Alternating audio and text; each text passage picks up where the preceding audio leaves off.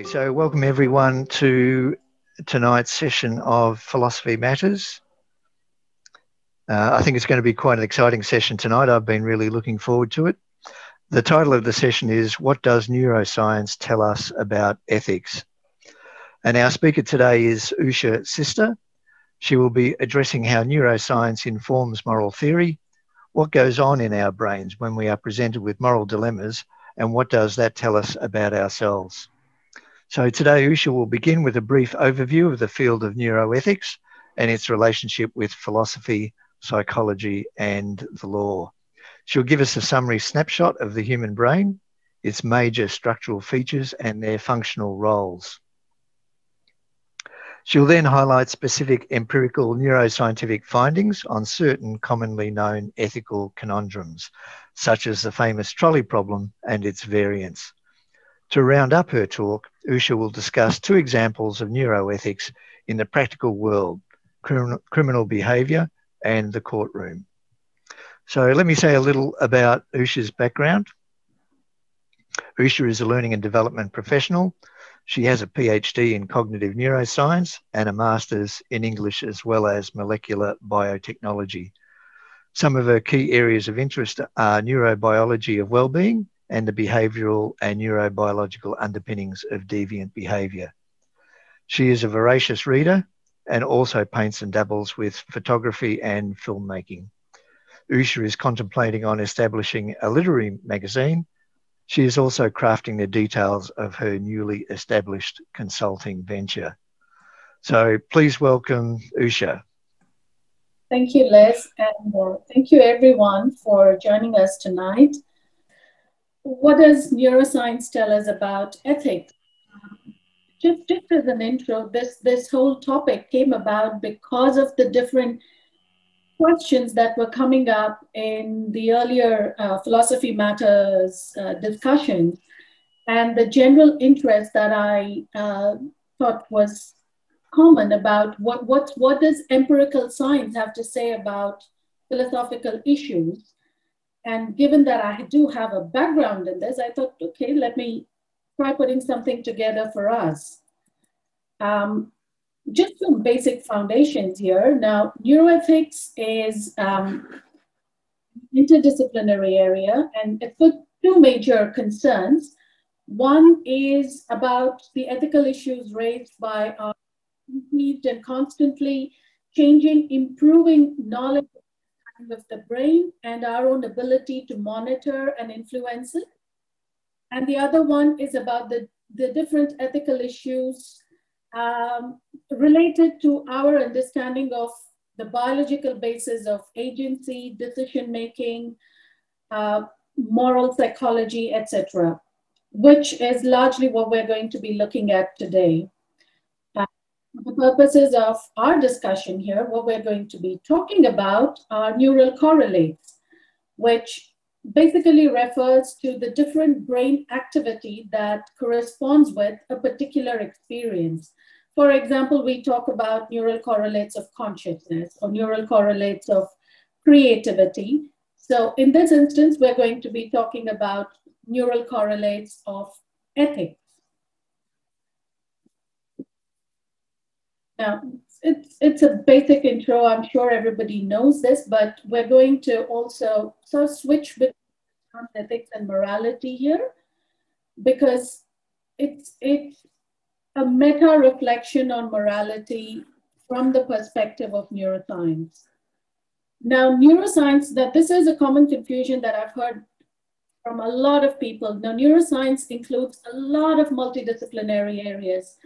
And some of the ones, and they all look at different aspects of the brain and its functions. And not everything is translatable into something like there is a gene involved in a particular sort of behavior, and therefore that gene causes this particular kind of behavior. That kind of translation is really not possible. So anatomy looks at the specific structures of the nervous system, whereas pharmacology looks at how drugs affect the nervous system, but at a cellular level, by and large. We're not talking about broadly behavioral level there. Behavioral neuroscience looks at the mental processes involved in behavior.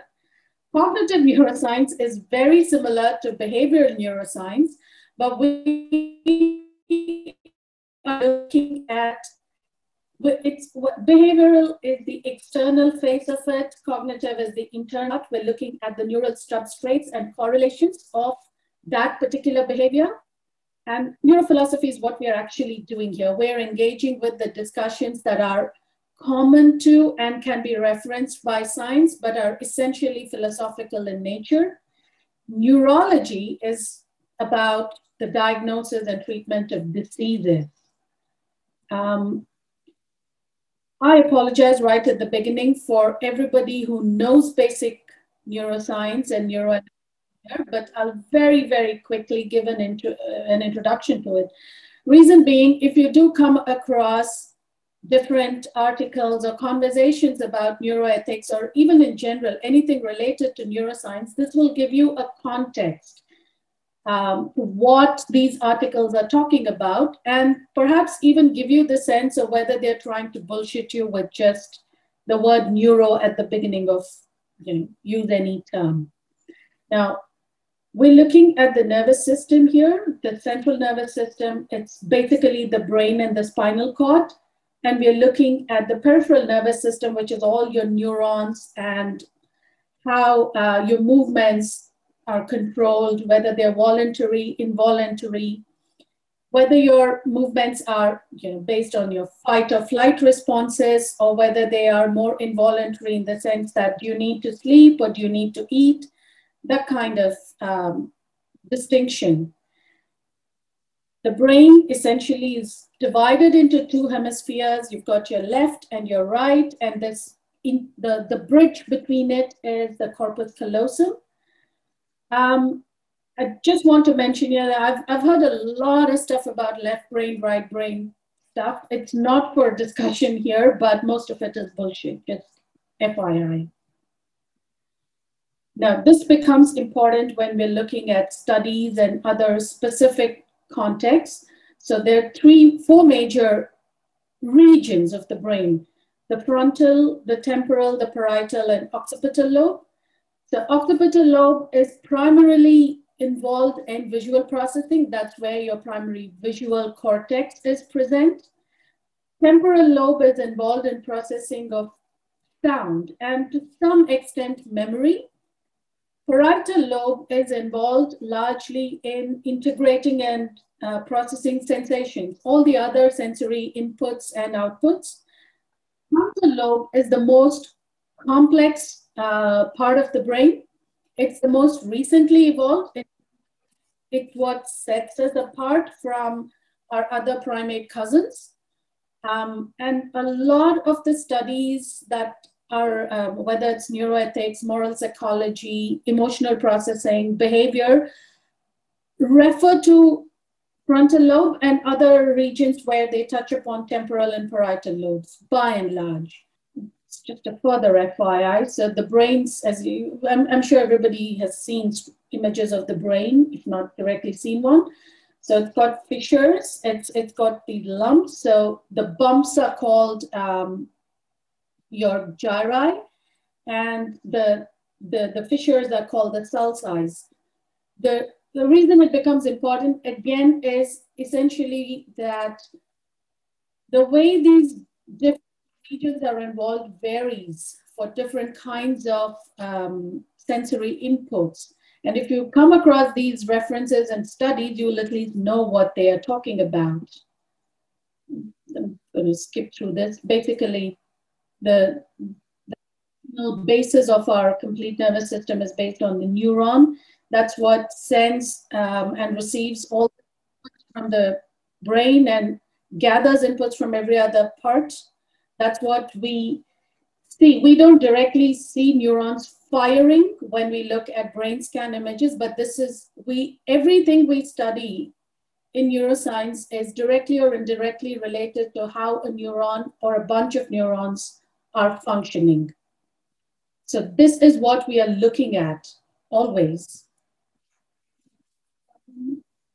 Gray matter, white matter, I'm just going to gloss over this. if you want, we can look at these things in detail later when we get to Q&As and discussions. Okay, neuroethics as such is not a very old area of research, maybe about 20 years, 15, 20 years. It came off as an offspring of behavioral economics. So the kind of studies that many of us are familiar with, we've referred to in the past, the thinking fast and slow kind of systems, the system one, system two thinking that was made immensely popular by Kahneman, Daniel Kahneman and Amos Tversky. Malcolm Gladwell has written about it in more lay people terms. So they all refer to what we are now beginning to call the brain. Now, there are two distinct subsystems that are involved in moral reasoning. One is the system one kind of reasoning processes, which is the fast intuitive ones.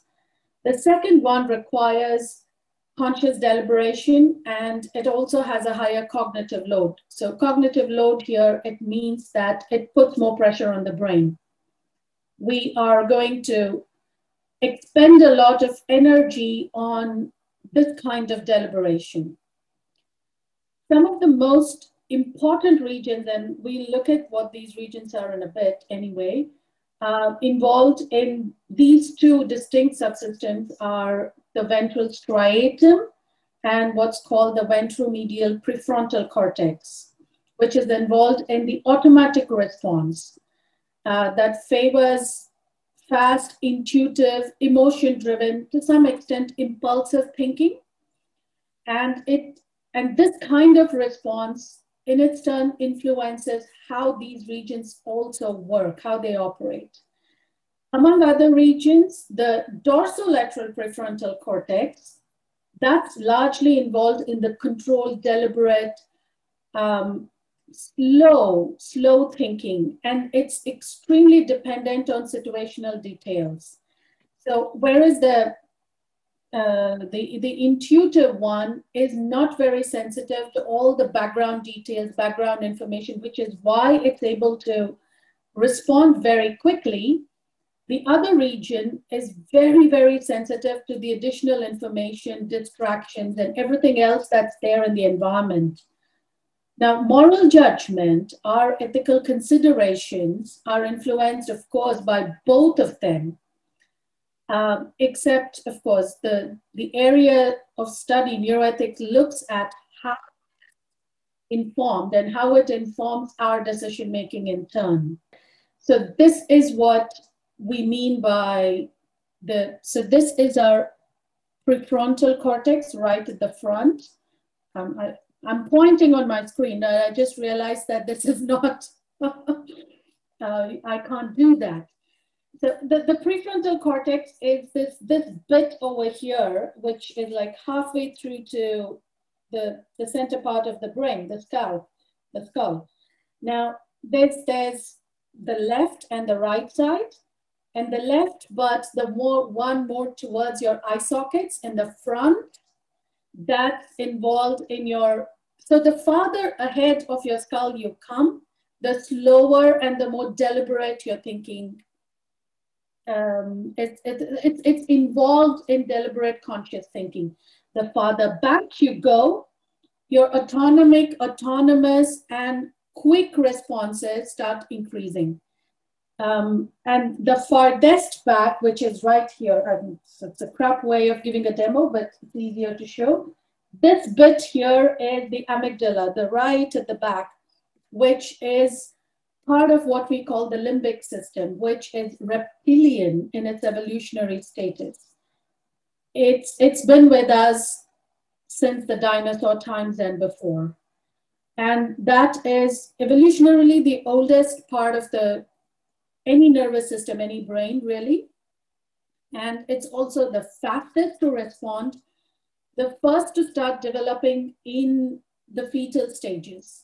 The last part of the brain to develop really is the prefrontal cortex, which doesn't start maturing until we're about 14, 15, which is why we see extremely impulsive and stupid behavior from teenagers we should really be kind to them and kind to ourselves if we think about our teenagers, because the part that's involved in deliberate decision-making hasn't matured at all. And developmentally, it's different for boys and girls. For girls, it matures faster. By the time they're 17, 18, generally 19 at the most, typically it's completely matured. Boys, it takes much longer, 20. There are instances where it goes up to 20, 21 or so. That's commonly the reason why, well, without sounding very sexist, your boys tend to be more stupid in their teenage years and girls tend to be more mature. It's down to the nervous system, really. This is the philosophical part, and we look at what this reads like neuroscientifically in a bit. Now, this is called what Joshua Greene, one of the moral psychologists, neuroethics researchers, calls the central tension principle. The two things here, one are your characteristically deontological judgments, and you have your consequentialist judgments. And they are both processed and presented very, very differently in the human brain. Now, the deontological judgments are preferentially supported by the automatic emotional system one responses, whereas the consequentialist judgments are preferentially supported by the conscious reasoning, slow, deliberate processes, system two processes. So the deontological ones are more difficult to justify in consequentialist terms, so such as, you know, the common judgment of whether to kill one person to save five others. And that's processed in the emotional automatic response system. Whereas the ones that are very conflicting with our sense of duty, where we start thinking deeper and more deliberately, we start engaging the system two parts of the brain, so to speak. And this becomes, so I will be referring to this particular dichotomy pretty much through the studies that I've sort of highlighted here. Will also use this particular differentiation, just so you know. Now, so for, let's see that one here. Okay, now I thought we'd stick with the trolley variations as an example here, because we've been talking about it and it seems to be a very familiar example that all of us can relate to pretty quickly. So for present purposes, the two key trolley variation dilemmas are the switch or the bystander problem and the footbridge problem. Now in the switch case, one person can hit a switch, turn a runaway trolley away from five people, but hit one person, killing that one person.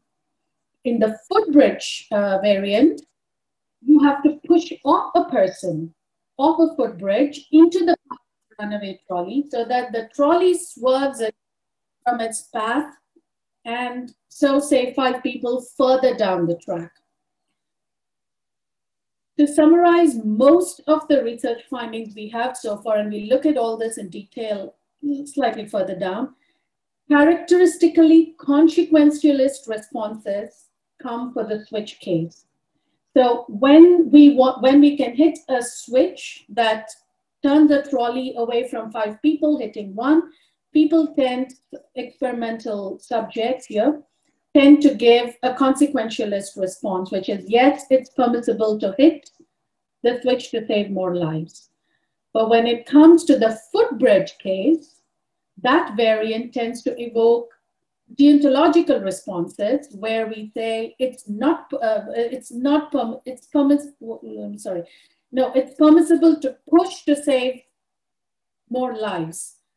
This is basically coming from well, one sample experimental study where Joshua Greene and his researchers in the lab, I think it's from Harvard, they compared personal moral dilemmas, such as the footbridge dilemma, where you have to push a person off a track, to impersonal moral dilemmas like your switch dilemmas or whatever variation The hypothesis was that the former, that is the personal one, will preferentially engage the brain regions that are involved with emotional processing, one kind of networks, whereas the impersonal moral dilemmas would engage brain regions that are associated with controlled cognition, deliberate thinking, system 2 processes. And Joshua Greene did find results to support this particular hypothesis, as did many other researchers later on. So the personal dilemmas elicited relatively greater activity in the medial prefrontal cortex, including the ventral medial part, that's the one facing the back of to the, what's wrong with my English, apology. The ones more towards the back. And subsequent analysis also showed a very strong involvement of the amygdala, that is the part that's largely involved in your fight or flight responses, the quick, impulsive, intuitive limbic system. Whereas the impersonal dilemmas elicited greater activity in the dorsal, the front part of the brain, the prefrontal cortex and the nearby regions. And their specific, and this particular prediction was, this was one of the key predictions of the dual process theory, and it's become one of the keystones in neuroethics and moral psychology research, particularly when looking at moral dilemmas. Now, I want to take a moment here to say, when we say greater activity, relatively greater activity, we're basically talking about functional MRI studies here, brain scans, brain imaging studies. Now, I must say that all of the brain is always active. Now, when we look at brain studies, what we are actually looking at and inferring from those images, what we're looking at is what we call the BOLD signal, which is the theory there is that the parts of the brain that are more active need more oxygen. They start taking up a lot, there's a lot more blood circulation in that particular, or those particular regions of the brain. So we work backwards from there. So we show specific stimuli, given certain suggestions, and we look at what regions are more active compared to a baseline. That is what we're looking at. All the different color pictures of brain scans and images that we see, that's processed data. That's how we present it so we can understand better for visual impact. So if we look at, there's heaps and heaps of brain imaging studies claiming all sorts of nonsense. So I just want to, you know, please pay attention to what, if you ever read research papers or even general articles about some study claiming whatever on the basis of imaging, please pay attention to the baseline. What did they compare it with? And what exactly are they talking about in terms of signal? Where are they looking at? How are they contrasting it? This is because otherwise we can completely be fooled by very colorful, very good-looking scanned images. Okay. Now, there's a lot of evidence in the last 5 to 10 years, not just based on neuroimaging studies, but also backed up by behavioral studies. So typically how these experiments are designed is you have an imaging experiment, but you also look at people responding regularly, whether via reaction times, whether via accuracy data. So these are called psychophysical studies. A good research paper, particularly related to something like moral psychology, that's another indicator, should have done psychophysical studies as well to confirm that what we are actually seeing in the brain is actually what we are looking at in behavior as well. They're all mapping. Right. I'm going to read through some of it, and we can stop by these slides later if we have questions. Now, patients with frontotemporal dementia, that's the again, towards in the prefrontal cortex, but also closer to the temporal regions. Remember, I mentioned that some of the temporal regions are involved in memory processing. So now patients with dementia due to some form of damage in those areas typically have emotional blunting. That means that they cannot emotionally respond in the most normal ways to different scenarios. And they are 3 times as likely as control subjects, which are basically people with no brain damage of any kind, really. They're likely to give consequentialist responses. So patients with some form of emotional blunting typically give long, deliberate, consequential responses. This is in the case of footbridge cases. Patients with damage to the medial prefrontal cortex, that's the one that's involved in your autonomic processing, are 5 times as likely as others to give consequentialist responses. Now, this is again a confirmation that these regions are more strongly, if damaged, your autonomic responses are blunted. Quick impulsive responses are blunted. Now, research team in Italy produced similar results. Now, follow-up studies showed that consequentialist judgments are associated with absent skin. Basically, that refers to what we call the galvanic skin response, which is where you place electric sensors on your palm.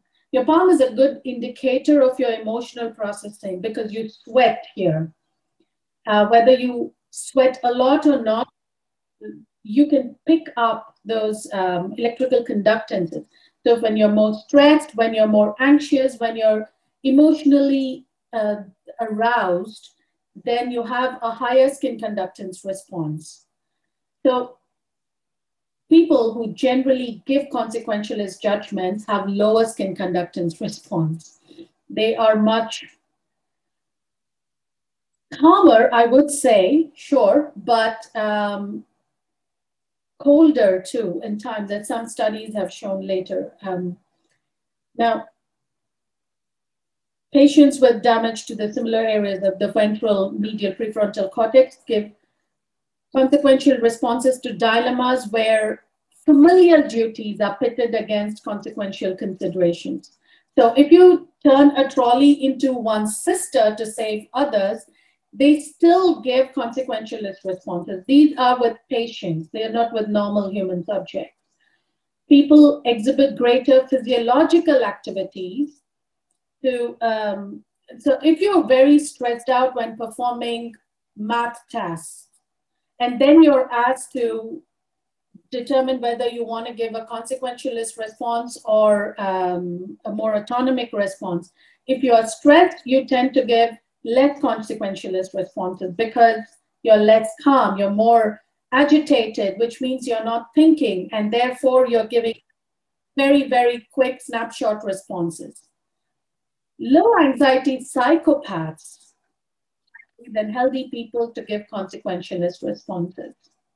That's not really surprising because one of the problems with for psychopaths with low anxiety or is that they are blunted in their social and emotional scale.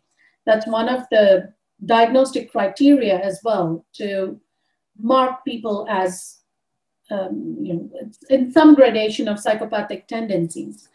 They can, of course, naturally give consequence because they're not engaging. It's not a direct causal relationship we're talking about here. That's because they're not engaging the more emotional regions of the brain. People who are more empathetic tend to give more deontological responses. People high in psychopathy exhibit lower amygdala responses. That's even dilemmas. You can personalize it in any number of ways. People high in psychopathy will give slower consequentialist responses than emotional ones. You can put their sisters, families in the story, and they'll still give you similar consequentialist answers. Thinking about death reduces consequentialist judgment. Some studies have found this across the board, whether it's people with deficits in emotional awareness because of, they found it across the board in healthy subjects, and to some degree, even in different kinds of, in patients with different kinds of damage. Mortality is a huge factor, and contemplating mortality, it changes response dramatically. Amygdala activity, like we've been talking about earlier as well, it correlates with ratings of negative emotion. So basically, higher activity in the amygdala is it's lesser response to consequentialist judgments. So the greater your amygdala activity, the more the deontological responses that we give. SSRI, which is basically an antidepressant, citalopram, in the short term increases your emotional reactivity and reduces consequentialist responses. So there was this study where subjects before starting on the citalopram program did a study, and they gave more consequentialist responses, significantly consequentialist in their answers. Whereas once they got started on the drug and it started taking effect, it increased their emotional activity and reactivity, which was studied in any other number of ways. That increased their the deontological responses. Introducing mirth. I thought this was really interesting when I found this in one of the research papers. Basically the emotion associated with humor, which counteracts negative emotional responses. Humor is a good antidepressant, a natural antidepressant. Mirth increases consequentialist responses. I actually thought that mirth and humor would increase autonomic responses, more emotionally driven answers, because it's an emotional effect, but no, turns out no. Humorous people and funny situations make you think more rationally, apparently. Visual thinking is more emotionally evocative than verbal thinking. Not surprising again, because the visual stimuli is straight, it's processed much faster. Whereas when it's verbal thinking, you have to process language and its meanings and its associations, so it takes more time as well. The temporal processing of different stimuli is different in the brain.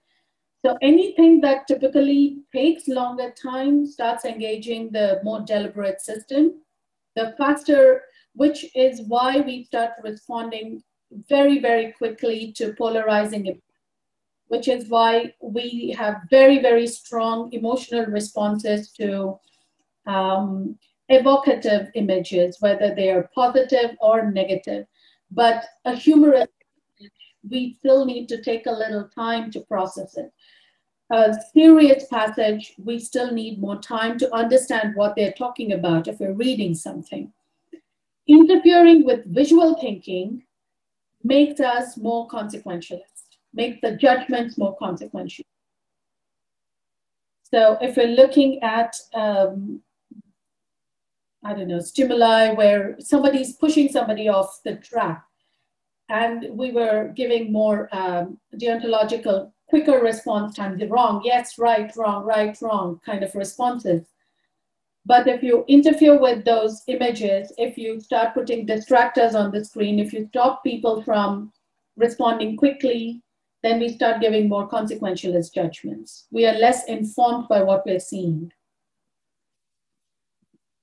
For the evidence-controlled cognition now, We've seen that, I think the first one was associated with increased dorsal prefrontal cortex. So something that we've looked at earlier as well, that this part further to the front, increased activity in those areas are associated with consequentialist judgments. Performing a secondary task like distractions, which increases the cognitive load, which means you're putting more effort in trying to process all the different stimuli that you're asked to pay attention to, it reduces consequentialist responses. It slows us down. It has no effect on deontological responses. You can multitask and still give emotional responses. We do. Judgments are not impaired there, but we cannot multitask without simultaneously breaking our deliberate thinking processes, which is seen in this case, we're looking, of course, at consequentialist or deontological judgments. And this is actually one of the arguments against multitasking. If you're focusing on a job, a task at hand, please do so, because any distracting task can take your attention away and slow you down. Now, but removing time pressure and encouraging deliberation. So if I were to present a question to you, all of us here, saying, okay, here is the trolley situation. Give me the answer now. Tends to be a deontological answer. More people tend to give those judgments.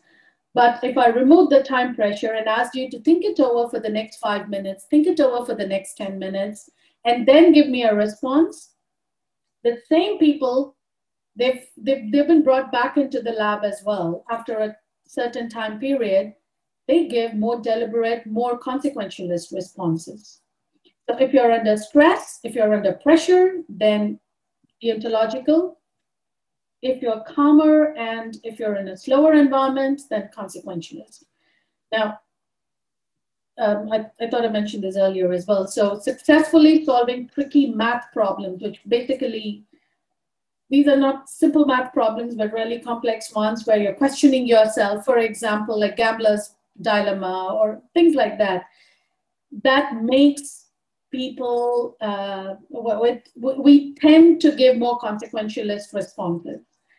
So for example, the study would go something like, we are asked to first do a tricky math problem, and then we are asked a question and asked to respond to it in whatever way we think is appropriate. If you have done the math problem first, it has already primed you for thinking slowly and deliberately because you can't solve it otherwise.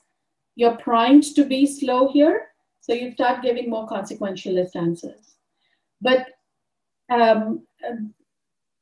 and there's a difference here, whether it's the footbridge or whether it's the switch problem as well. If it's a footbridge case, then you tend to be more consequentialist, independent of whether they solve the math problem first or not. So if you solve the problem first and then you do a moral dilemma, your answers tend to be consequentialist. But people who are generally good with solving tricky problems, whether they do math first or math later, it doesn't matter when they're doing it. If you're trying to do these problems really well, which means that you're good with consequentialist thinking in any case, the footbridge case usually gets more consequentialist response compared to the switch case. And individuals who generally, this is the point here anyway, that who favor effortful thinking over intuitive thinking tend to give more consequentialist responses, regardless of what moral dilemma is presented. Of course, these findings all relate to variations of trolley and similar moral dilemmas, where I'm not looking at the others, but other studies have also found similar responses for moral dilemmas. The papers are all for the trolley problems generally. Now, beyond the trolleys, now, negative emotional responses predict non-consequentialist disapproval. That is, so if you say you disagree with something, then if you're unhappy, your negative emotional response, typically non-consequentialist, even harmless moral transgressions. If you tend to be unhappy about certain situations in general, then you are going to disapprove of even more ones like breaking a promise or skipping an appointment and things like that. Several experiments show that consequentialist considerations play a minimal role in people's judgments about, this is where I'm touching a bit about what this shows in the real world, in particularly in the courtrooms and in the legal profession now, that when we talk about punishment, people's judgments about punishment is largely driven by system one thinking. It's largely emotional, automatic, intuitive, fast thinking, and not consequentialist. But when asked to explain why they chose a particular response, and if you examine their explanation, their answers or whatever, the rationale is usually consequentialist. When you want to just, so your response is emotional, but your explanation tends to be consequentialist in nature. Because when you're trying to explain yourself, whether verbally or whether writing down, you're slowing down. So when they examined what the responses were after they, by the time these people got through their essays or their descriptions, even the ones who gave whatever their emotional-based responses about punishment at the beginning had changed their answers by the time they had deliberated for 5-10 minutes and done their explanations. Now, punishment judgments, it's distinctively non-consequentialist. So it's driven, yeah, I guess that's what I just said.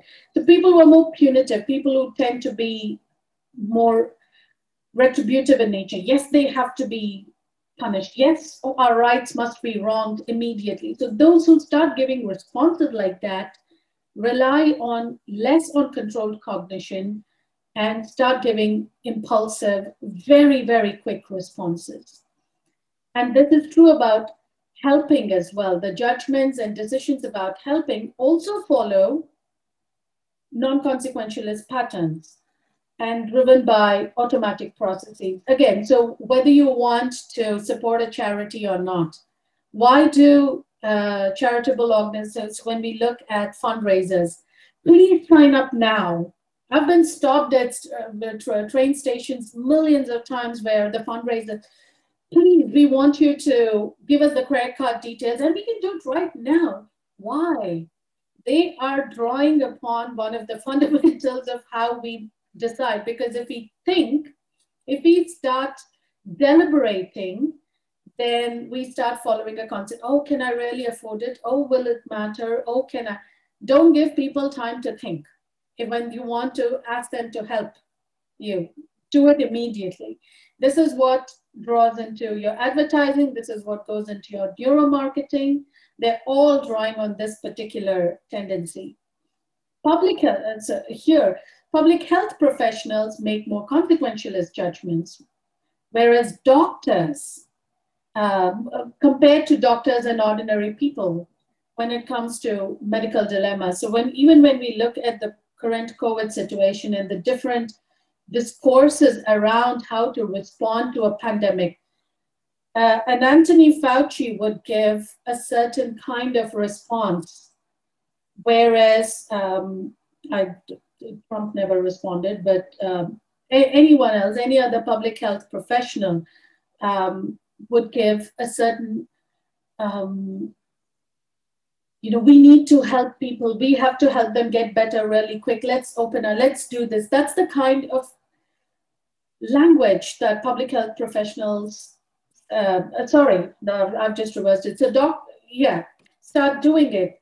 Doctors start making more, Fauci is a public health professional, even though he is a doctor, right? He's not treating patients. He's not in the hospital at large. So he can take a long distant view, look at the big picture. He is not in the crises. He's not in the middle of an ER trying to respond to a situation. So when you're in that stressful situation, autonomic responses take precedence over consequentialist responses.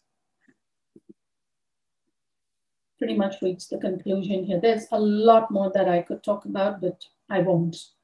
Now, all these experiments, why do we need neuroethics at all? Well, can't we just do with philosophical and other forms of discourse about ethical conundrums, moral dilemmas? Now, experiments help us identify all the factors to which our moral judgments are sensitive. Now that, along with independent assumptions, along with the discussions like what we're having today concerning the kind of things that we have to think about, how should we think, how to judge, that can lead us to new and more substantive, well-informed decision-making, where we're drawing on our knowledge of how we actually function. How does the brain work, which is how do we work? And help us work, basically work out this trade-off between difficult and easy situations, difficult dilemmas, and knowing how these different processes are engaged can help us basically work out how we want to frame these ethical questions, how we want to frame legal questions, how we want to work culpability, for example. I haven't even touched, I know I said I was going to present some specific deviant related examples or law related, maybe in the discussion we could bring that up. But these kinds of experiments have started informing legal theory. They've started informing, for example, I'll just very quickly mention here, it's when jurisprudence, they want to revise the moral penal code, basically related to how do you assign culpability to a particular crime, but especially homicide. Knowing how we actually start, how we respond and how we perceive culpability. For example, in the case of jurors, well, they've started revising the moral code, the moral penal code in the US at least, it's called the MPC, based on the experimental findings that are coming from labs doing this kind of research. So that's the kind, I don't know that it has such a big impact here in Australia yet, but in the US, definitely. It's a very important part of the legal discourse and courtroom drama now. And so I think the conclusion here is that when we're dealing with unfamiliar moral problems, new ones, unanticipated situations, we ought to rely. This is the normative part, that the closest to normative that I can come up with based on empirical research. We ought to rely less on automatic settings, less on emotional responses, and go more into the manual mode. Think of it like a camera. You know, you're in the auto mode versus the manual mode. Anything unfamiliar, do not trust your immediate responses. Do not trust your instinctual or impulsive responses. Slow down, get back, be more deliberate, and only then start dealing with judgments. Anything familiar, well, it's all right, I guess. Not all right, but it's easier to forgive when it's a familiar situation. Thank you. I think on behalf of everyone tonight, really want to thank you, Usha, for the work you put into this and what a brilliant talk you've done tonight. So to access other videos and podcasts in this series, go to the Philosophy Resources section of the Rational Realm website at www.rationalrealm.com.